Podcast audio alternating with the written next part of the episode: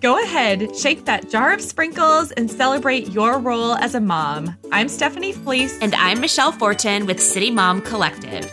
And our hope is that the next 40 minutes or so bring a smile to your face, a skip to your step, and a sprinkle or two to your mundane. This is Just Add Sprinkles, Celebrating Motherhood, a podcast by City Mom Collective. Hey mamas, welcome to this episode of Just Add Sprinkles, Celebrating Motherhood. It's almost Valentine's Day, and while you might be preoccupied with what to get your spouse, or what you want your spouse to get you. Today, we're going to talk about what to do for your kiddos on Valentine's Day. Yes. Valentine's Day, let me ask you this, Michelle. Okay. Is Valentine's Day like a really high priority, like nope. You celebrate it all, get out? No. Not in my house. We just do minor stuff. My husband and I just do cards. We don't really do much. My kids reminded me recently that they get to pick out chocolate for each other. And I was like, do you? Or are you just telling me that because you want chocolate? But apparently in the past, we've let them pick out a box of chocolates for each other. So I guess we're doing that. Yes. Yeah. You know what? We don't do a ton. My husband does gifts for, he has three girls and myself. So he's got a slew of women in his life to lavish love with. But we do just some small gifts and things. So we don't make it a huge deal either. However, I have a little theory on Valentine's Day. I would love Valentine's Day to be a really big deal because of what we're going to talk about today and the topic of the 5 love languages. Yes. And how to show your kids, figuring out how to show your kids love and how they receive love. Yeah. Right. All right. Well, you touched on this, but people listening, you may have heard of this book called The 5 Love Languages. It's by Gary Chapman. And the thesis is that everyone receives love in one of 5 ways. Okay, here they are. Physical touch, gifts, words of affirmation, acts of service, quality time. Now, Steph, I know you've read this book. What's the primary way that you receive love? Gifts, for sure. Mm-hmm. And this is why I think I would love Valentine's Day to be a very big deal. Presents. I mean, I would love all the heart balloons, all of the flowers. Like I would, if I could come down to just like a remade kitchen with gifts, I would feel so loved. Oh, okay. I'm going to make sure your husband listens to this podcast. Texting him now. He always does very well, but as this book and this idea of the 5 love languages digs into, generally speaking, the love that you best receive is what you naturally give the most of. Right. And so I'm always one to be like, I would love to buy you a gift and you a gift and you a gift. Yes. Yeah. You show love that way for sure. Right. And I don't have any research or statistics, but my assumption, I think gifts is probably the least common love language. Wouldn't you say? Maybe.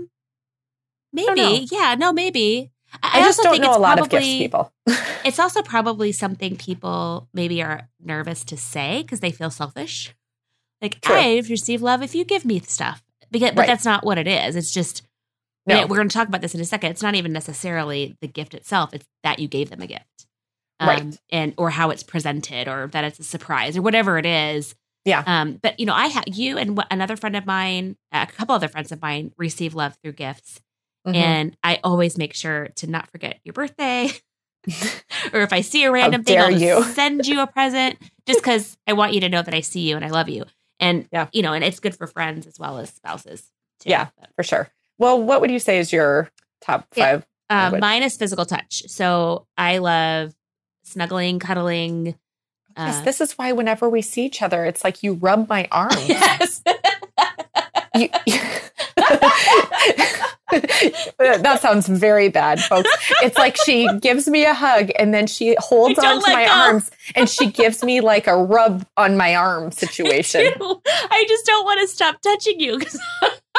Yeah, and then you do the awkward, like, when you, like, kind of let go of the, like, touch, it's almost like an awkward, like, paw. It's awkward for you, and it's not awkward for me. I'm just like, come closer. Come on in. Let's snuggle. So oh my gosh. Oh my yes. God. I am a hugger. If I meet you, I will want to hug you. Make it real awkward for a lot of people. Yeah. But yeah, no, I touch you. If we're sitting there talking and it's a serious conversation, I'll just reach over and grab your arm. Oh, yes. Yeah. Or your hand or yes, rub your back. I don't know. It's just I don't know. Who you are. How I show love. Yeah. Yeah. And so my husband, like he knows to snuggle on the couch or hold my hand, and my kids definitely respond to that. And I think have recognized that's how I show love, but that's mine. That is definitely mine.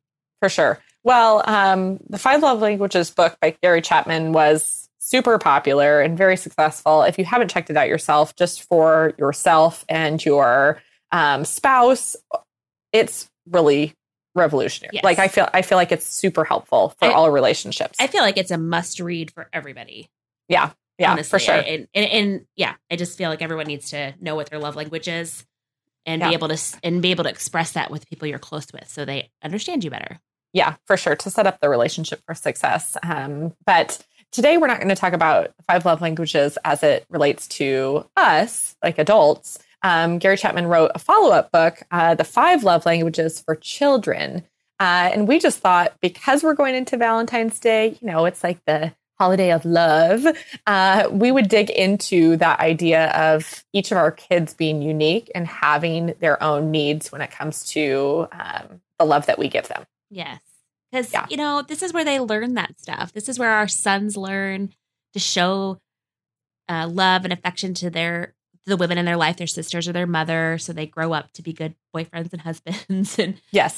Same with our daughters. You know, it's like you were saying, Alan, your husband makes it a point to make sure he gives something to all three of your daughters. It's so important for dads to do that for their daughters. So yeah, it starts at home.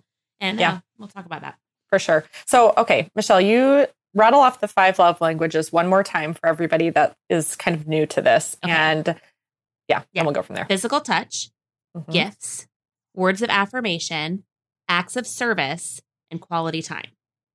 Okay. So some of you mamas may hear that list and think, like, immediately you can peg each of your kids in their love language. While others of you may be thinking, gosh, I don't even know if I know.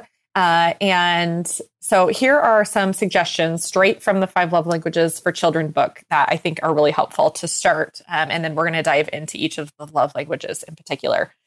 So discovering your child's primary love language, here's a couple suggestions. Observe how your child expresses love to you. So like, how are they just in general? Like if they're a gifts person, they might just decide to package up some of their junk and give it to you. I have a gifts child and it's so lovely. The second is observe how your child expresses love to others. So obviously, in addition to you, how do they express love? Third is listen to what your child requests most often. Fourth is notice what your child most frequently complains about. And then the fifth is give your child a choice between two options. So you'd give them, you know, option one is like, do you feel most loved when you're snuggling mommy? Mm-hmm. Or do you feel most loved when mommy gives you a little gift? Those type of two options makes it a little bit easier for them to decide and give you some direction on what love language may be their primary love language. So it's interesting stuff because I'm hearing you say these things and I'm like, My kids need love in all those areas. And I'm sure every mom is thinking the same thing. But that's part of the book too, is that we do all receive love in these five ways. It's just that one is primary. So, and it's not something, for some of you, it might be just totally obvious off the bat. But for my kids, I don't even know for sure which ones they are because it really does take some observation. And also separating, okay, my love language, my primary love language is physical touch. So that's how I show my kids love. But I don't know for sure that that's their primary love language. But they've learned over 7 and 8 years. Mommy loves to snuggle. Mommy loves to cuddle. Mommy will come and lay with you at bedtime. And, you know, and so they ask for that because they want to be close to me. But I don't haven't determined yet if that's their love language. So it's going to take some time to figure it out. Yeah, for sure. For sure. Well, let's just dive into each of them and kind of talk about practically what each of them looks like in kids. So the first one is physical touch. Yes. So first of all, we are going to adapt these comments from an article that we're linking to in our show notes from Parenting Magazine. mm-hmm. Which is a really good kind of recap of his book, and is a great way to kind of direct our conversation. But yeah, so physical touch, your kid saying, cuddle me or chase me, wrestle mm-hmm. me. Yep. You know? Yeah. Yeah. So I've got one kiddo that is for sure physical touch. Mm-hmm. Like, thinking back to what the things that I just said in terms of trying to figure out what their love language is, she's constantly talking about like, can we just snuggle? Or she'll say, I didn't get a snuggle today. Aww. So she'll complain, about it. Yeah. I mean, that is just her. I mean, very much so. That is her top one. It's very obvious to me that mm-hmm. that is the way that she receives love most. Okay. So, can I ask you a question about that real quick? Yeah. Do you get nervous at all about like later on when she's dating, like physical touch is her thing and like she'll want that? Yeah. For sure. And I mean, I'm not an expert in this field by any means, but I do feel this sense of, you know, if she's not getting the physical love that she needs from her parents, myself and Alan, then she's going to look for it elsewhere. Right. And especially in her teenage years beyond her teenage years too. Yeah. And so I think like creating a home that feels safe and loving to our kids in all circumstances, regardless of their love language, is really important. But that physical part is like, I will cuddle you all you want so you don't get cuddles from somebody else. These are the best cuddles you're ever going to get. You're never going to get until you get married. Oh my gosh. Okay. Thanks for sharing that. Cause that's been on my mind too. Like, I just worry about that. Anyway. So if your kids have their primary love language is physical touch, you could express love by snuggling on the couch. Ask your kid if they want to sit on your lap or have a foot massage or high fives or even wrestling or playing sports that require kind of physical interaction. Yeah. All those ways. Just literally physically touching them. Yes, as often as possible. And then one of the things that is a pitfall for these kids, so, you know, if your child's love language is physical touch, a spanking could be particularly harmful to them mm-hmm. because they attach physical touch with love, and to punish them with corporal punishment or a spanking could be kind of devastated for that kid. Yeah. Yeah, that's really interesting to consider, just being mindful of how that's going to be received to each kid. Mm-hmm. Yeah. And then research shows too that dads tend to become less physically affectionate as their daughters start to get older, just because it might feel awkward to him. Yeah.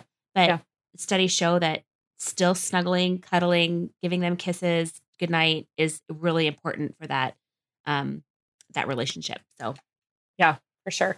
Actually, this reminds me, my husband last night was greeted with like this just massive hug every day when he gets home from work from Elsie, my physical touch lover. Yes. And Alan even said to her, "Elsie, you give the best welcomes to everyone." And so like that is just such an endearing part of people that have that love language of physical touches. It just comes so naturally where people like me, I shame Michelle on public podcasts about her holding my arms. Well, you get ready, girl. I'm going to see you in 2 weeks. Brace yourself. Wow. It's coming. Wow. Yeah. Oh my gosh. Well, let's go on to the next one. Mm-hmm. So the next, yes, this is why I'm like, let's go on to the next one. Gifts, presents, please. Yeah. Give me all of the gifts. So children who feel loved when they receive things, aren't just pampered with more stuff.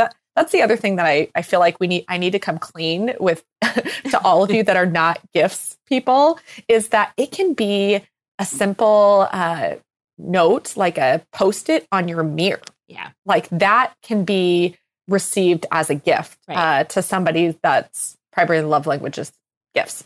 Right. And I have one of my kids might be her love language. Okay. Because one of the things that's kind of obnoxious is they always are asking for stuff. And, you know, Gary Chapman says they're not pandering for more. They're actually asking for love. So if that's the way that they receive love, if they're begging for this and begging for that, I don't receive love through gifts. So to me, that's like earn money and buy it yourself. But, you know, I had to remember you know, I have to be careful of that, because if her love language is gifts, then I need to react differently. Yeah. But it doesn't mean, he also say, it doesn't mean that we just pander to their every whim and wish. Right. But also kids, another clue would be if your kid has a hard time throwing anything away that they've been given, that could be a clue that they're tying some kind of an emotional reaction to that item, and their love language might be gifts.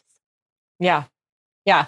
And I'd say another interesting consideration with this love language is when a kid that has a gift's love language, it gives you a gift, even if it's just some of their treasures from their room, you receiving it positively and expressing gratitude and appreciation for that gift, even if you're like, I think you got that in your junk drawer, really makes them feel loved, because they are in their immatureness. They can't express like, I'm giving you this gift because it makes me feel like I'm expressing love to you. Right. And so how you're going to receive a gift from a gift giver is really important too. Yeah. Interesting. Yeah. Now the more that we talk about it, I'm thinking I might have a gift person in my family. Look it, we're just diagnosing you. Yes, I love it. And there's little things, examples that you can express love to these kids that don't require breaking your bank account, but leaving, like Steph said, a note on the mirror, a wildflower on the pillow, just even a dollar store, like picking something up at the dollar store and giving it to them is all going to be really beneficial to them feeling loved. Yeah, for sure. Okay. Next is words of affirmation, which is just affirmative words, believe it or not. Talk to me. So for adults, it's compliments, any kind of communication that's positive, basically. Or, you look nice today, or that kind of stuff. And definitely this is something you should be doing with your kids anyway. And I think as parents, we all kind of know that innately. But there are some kids it's just means more, I guess.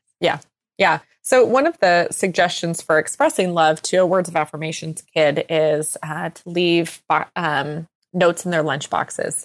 I'll tell you that one of my daughters, my oldest, her primary love language is not words of affirmation, but I'd say that her very close second is words of affirmation. She saves all of my lunchbox notes. Like she has them in a little pile. She's the first one to say something when she comes home.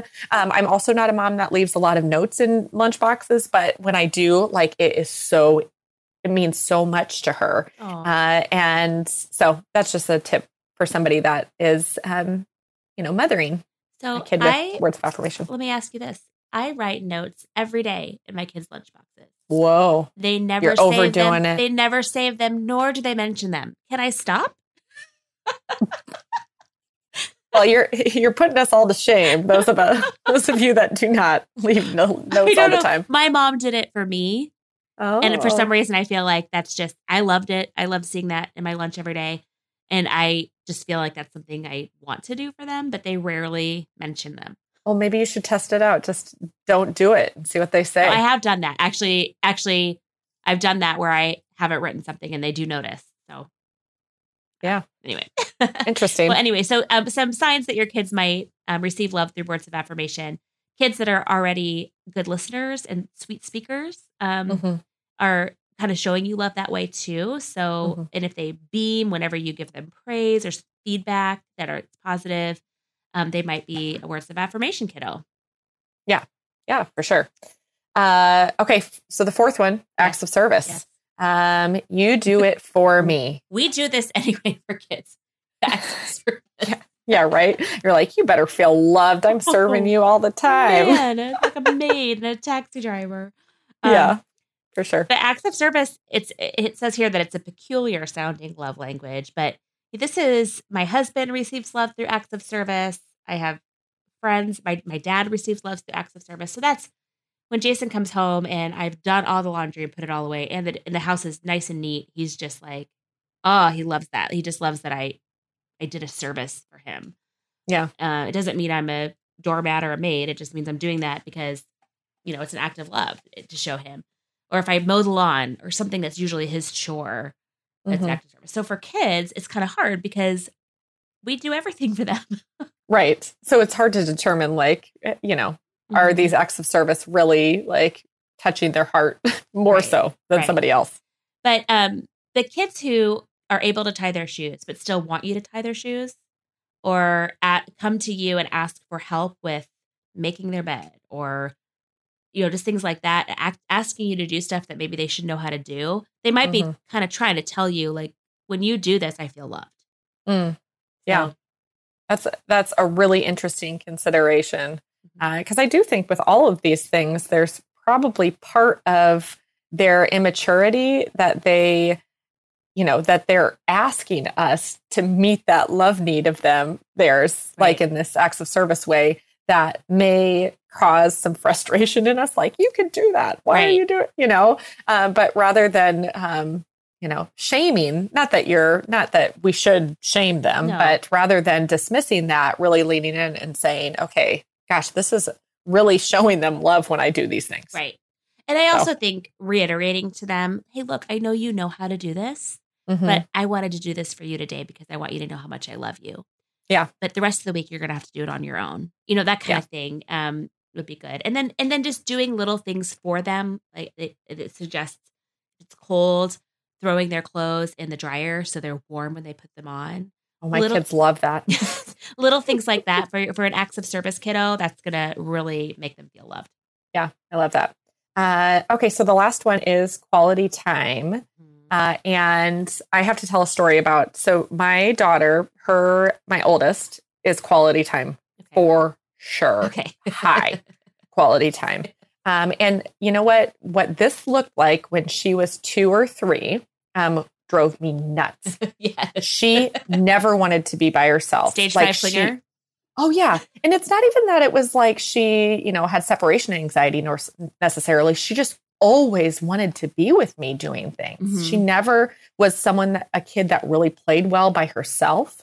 And to my point earlier about like, I was guilty of, in my head, shaming her of like, you should be able to play by yourself. Mm-hmm. But when I realized that, I was like, actually, she feels the most love when we do it together. Mm-hmm. And this is her immature way of telling me that. Yeah. Yeah, for sure. Yeah. Kids that say, come here, look at this. They're up in your grill. They don't want to leave you alone. Yeah. Yeah. Or watch this. Yeah. Yes. Play with me, which yeah. I mean, I love my kids, but playing with my kids, I can only take in small doses. Yes. But that they're just, honestly, you need to, in your mind, think of them as saying, I want you to show me you love me, show me you love me, show me you love me. And we need to do that. I mean, yeah. you know, and my kids too. And I think my son is quality time and he'll tell me, Mommy, put your phone down and come spend time with me. And it's a gut wrenching reminder sometimes, but mm-hmm. it's a good reminder too, that when I'm in his presence, I need to just be fully focused. Yeah. So he feels loved. Yeah. You know, one other thing I will say, though, that for quality time, at least my kiddo that's quality time, is that I found that it can be exhausting to be constantly available, like playing with your children that loves to be with you. Our oldest loves to play games. So, and that feels like it's a time suck. You know, to sit down and play so many games. But I am learning that as she's gotten older, for her, even sitting next to me with both of us reading feels like quality time to her. Yes. And so sometimes when I get this sense that she's getting a little bit of an attitude or pulling away, I'm like, you know what, Nora, why don't we sit on the couch and we'll both read for a little bit. Yeah. And that just fills up her love tank so much. Yeah. My daughter, who I think all kids probably have, even if it's not their primary love language, they like quality time. With you. And she was really kind of becoming obnoxious with it kind of interrupting me when I was trying to work. Yeah. So I went to the thrift store. I got an old laptop for $10 that doesn't work, sprayed it with Lysol, obviously, and gave it to her. And now when I'm working on my laptop, she'll pull hers up next to me and she'll be playing on her laptop like we're in an office together. And it's like a lifesaver. That is totally a lifesaver. Oh, man. Yeah, that's $10 I've spent.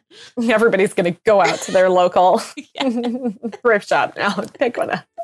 Well, no, I think that's, I mean, the book dives way more deeper into what you can do, what might be hurtful to a kid with each love language. So we totally suggest that you check it out. We'll link to it in our show notes for sure. But as a reminder, the five are physical touch, gifts, words of affirmation, acts of service, and quality time.